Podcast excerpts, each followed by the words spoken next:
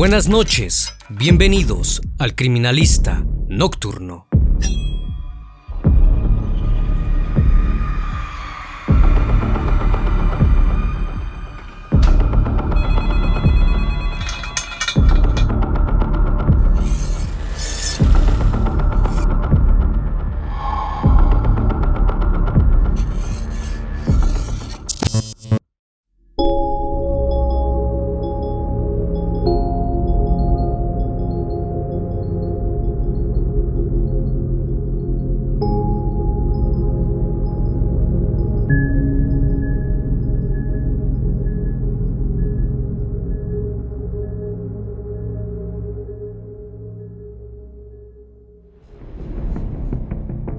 Uno de los luchadores más importantes de la historia de la WWE. Sin duda alguna es Chris Benoit, un hombre que acaparaba la mirada y admiración de su público, llegando a ser considerado un ídolo en el ring. Este luchador canadiense logró estar en las arenas más representativas e importantes a nivel mundial, convirtiéndose en campeón del mundo en dos ocasiones y ganando miles de premios. Cuando se habla de lucha libre es imposible no pensar en Chris, pero no solo los éxitos definen a este luchador, ya que en el año 2007, un extraño y oscuro acontecimiento lo llevaron a estar bajo la mira de miles de personas. Y es por eso que hoy contaremos la trágica historia de Chris Benoit. Christopher Michael Benoit nació el 21 de mayo de 1967 en Montreal, Canadá, hijo de Michael y Margaret Benoit desde pequeño fue criado en Edmonton, donde vivió su infancia y su adolescencia. Cuando él apenas era un niño, se interesó en la lucha libre. Benoit admiraba a Thomas Billington, quien era conocido como Dynamite Kid, y a Brett Sargent, mejor conocido como The Hitman. Estas dos figuras de la lucha libre serían su principal inspiración para convertirse en luchador profesional.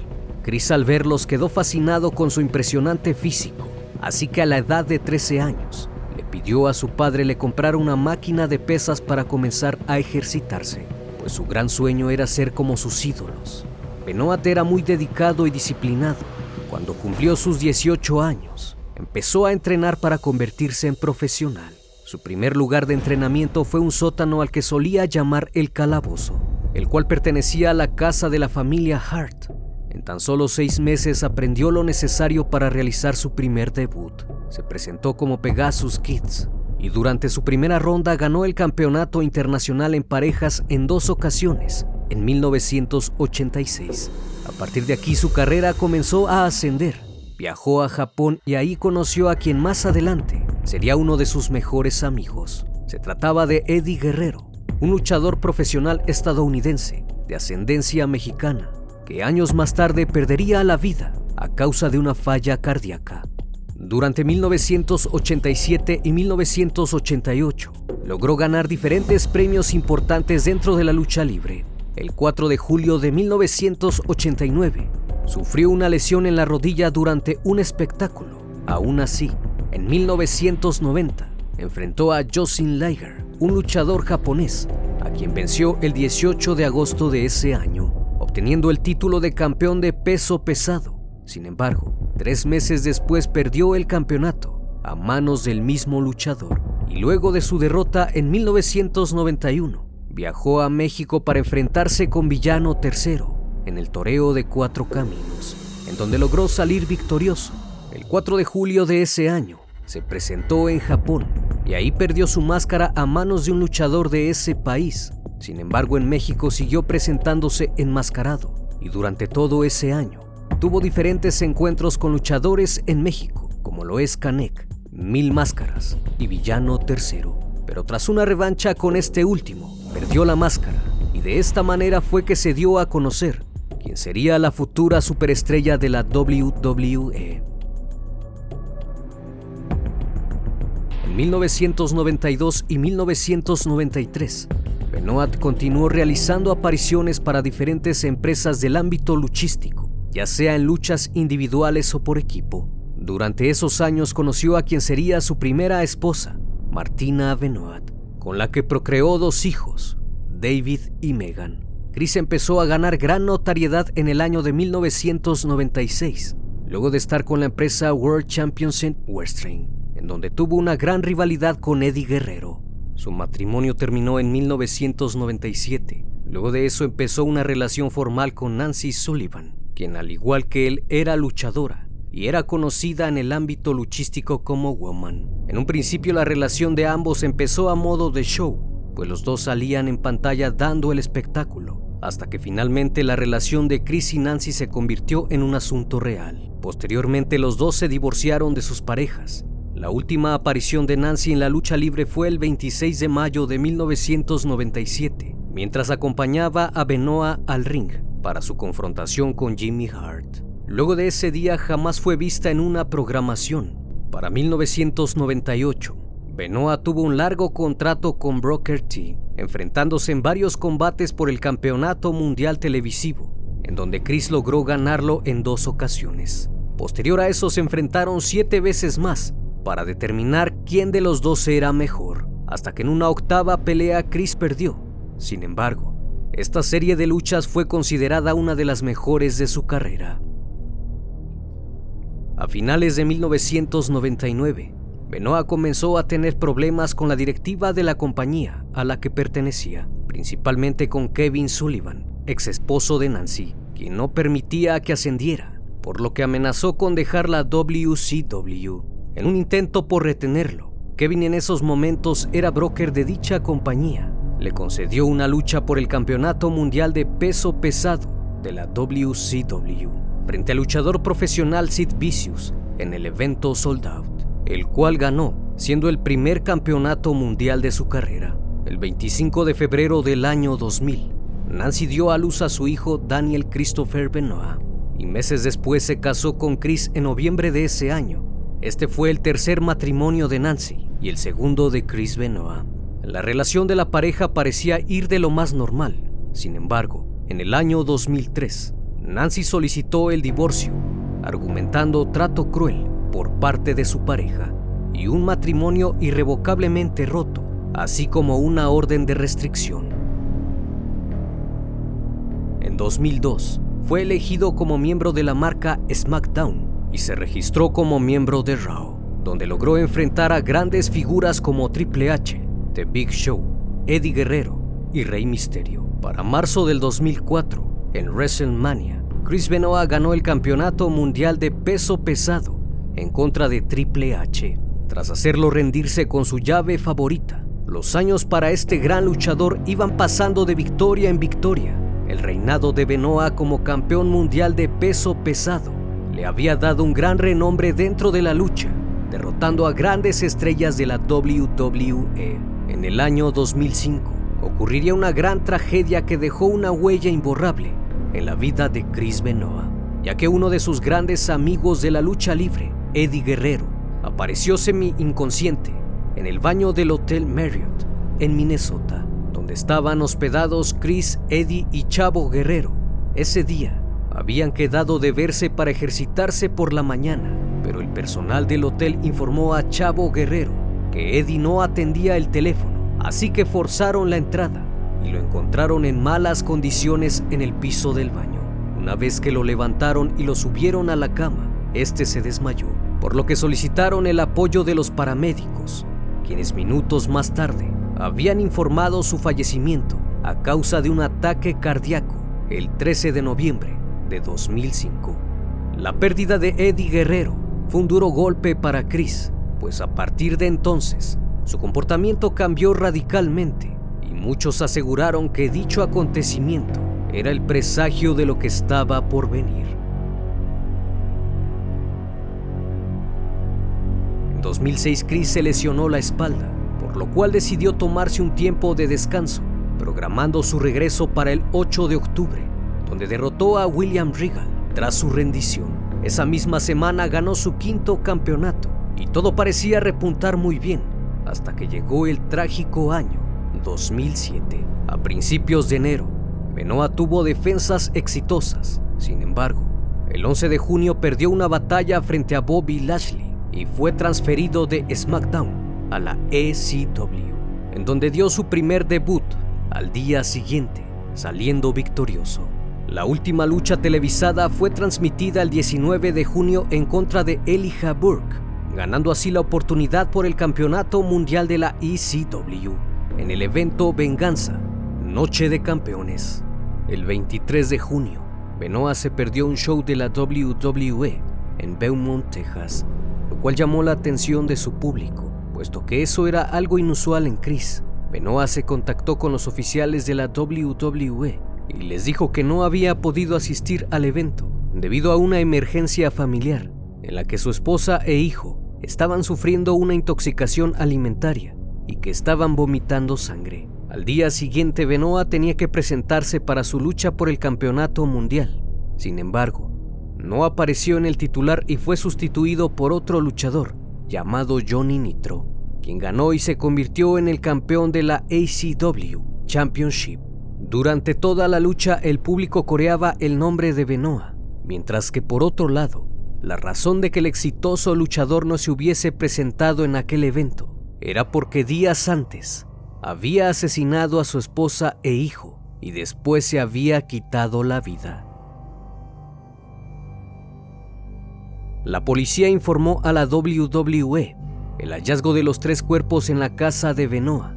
En un inicio no se encontró alguna carta póstuma o algo que indicara el crimen. Fue hasta que en días posteriores se halló una nota dentro de una Biblia, aparentemente escrita por Chris que decía, estoy preparándome para dejar este mundo. El día 25 de junio de 2007, la policía acudió a la residencia de Benoit en Fayetteville, Georgia luego de que la WWE reportó que el luchador no había acudido a dos presentaciones consecutivas. Y la madrugada del domingo 24 de junio, dos colegas luchadores recibieron una serie de mensajes de texto de los teléfonos celulares de Benoit y su esposa. La mayoría indicaban la dirección de su casa y decían, los perros están en el área cerrada de la alberca y la puerta de la cochera está abierta. Los mensajes de texto llevaron a la WWE a pedir a las autoridades que vieran cómo se encontraban Benoit y su familia, ya que querían verificar que todo estuviese bien. Dennis Faden, el encargado de la seguridad de la empresa, fue la persona que realizó la llamada al 911. Una vez que la policía arribó al lugar, pidieron a una de las vecinas si podía retener a los perros de Chris mientras realizaban un chequeo en su casa. Ella accedió y abrió la puerta trasera de la casa de Benoit, la cual se encontraba abierta. Una vez que ingresó se percató de un olor a putrefacción y logró ver al hijo del luchador que se encontraba sin vida. Inmediatamente salió y alertó a la policía. Cuando estos ingresaron, observaron que todo estaba en orden, pero se podía percibir un fuerte olor a descomposición.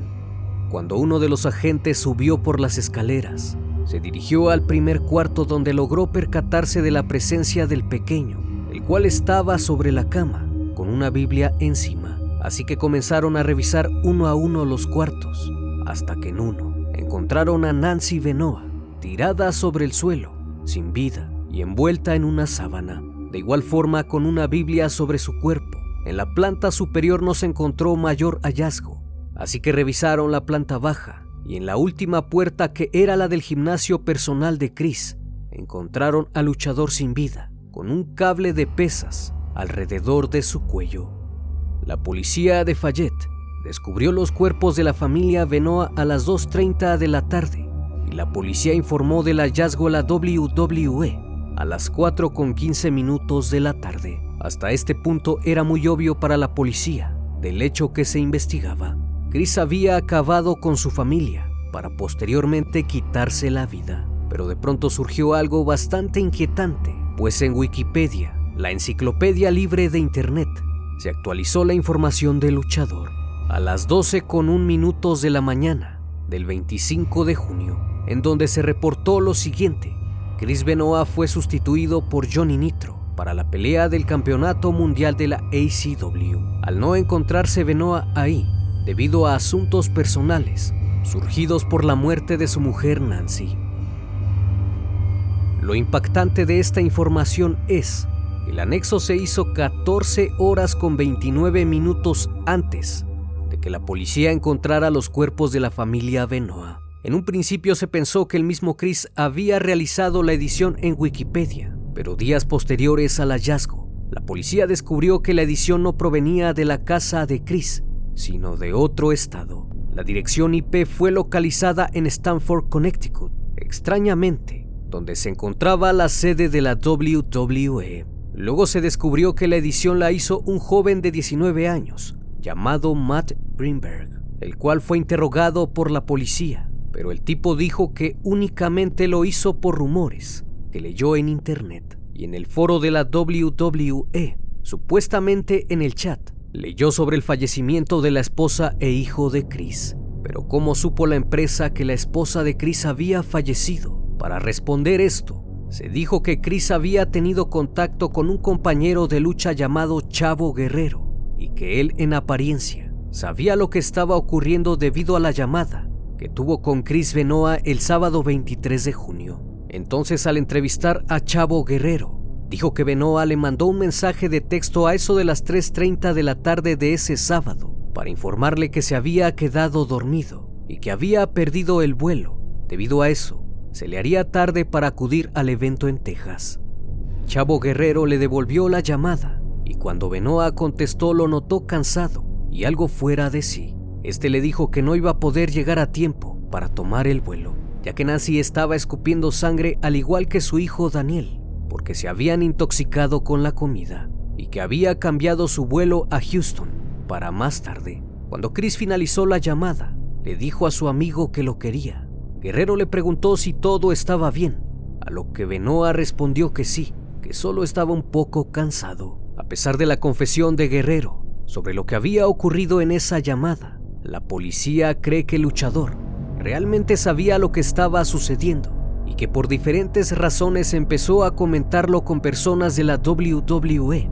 Asimismo surgió la información en el chat y de esta manera el anterior joven logró leer esos rumores y editó la información en Wikipedia. La persona que realizó esto no tuvo que enfrentarse a cargos criminales, ya que luego del interrogatorio fue liberado por falta de pruebas, debido a que la policía denominó el hecho como una simple coincidencia.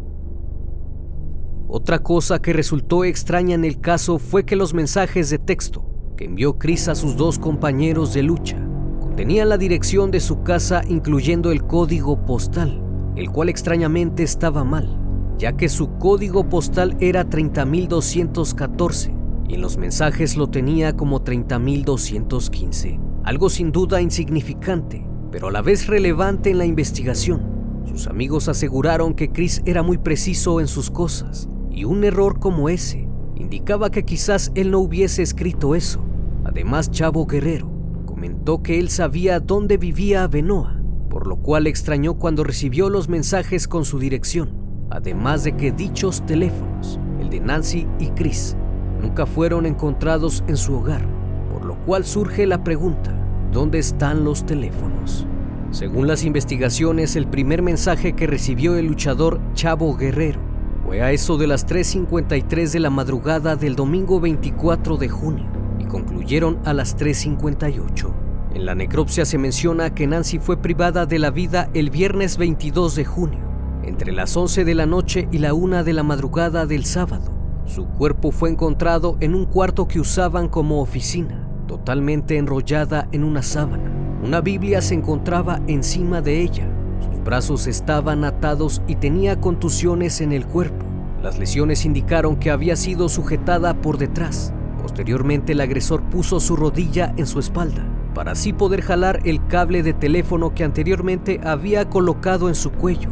También se encontraron heridas en la parte occipital y parietal del cráneo. El examen toxicológico indicó que había restos de alcohol en su cuerpo, pero en niveles bajos, además de dos sustancias más como la hidrocodona, que es un analgésico, y alpasrolam, el cual se usa para tratar la ansiedad. Debido a la descomposición del cuerpo no se pudo establecer en qué niveles se encontraban, la hermana de Nancy dijo en una entrevista que su hermana había sido privada de la vida de una manera brutal. En el cesto de basura se encontraron algunas latas de cerveza y dos botellas de vino, lo cual indicaba que estuvieron bebiendo alcohol.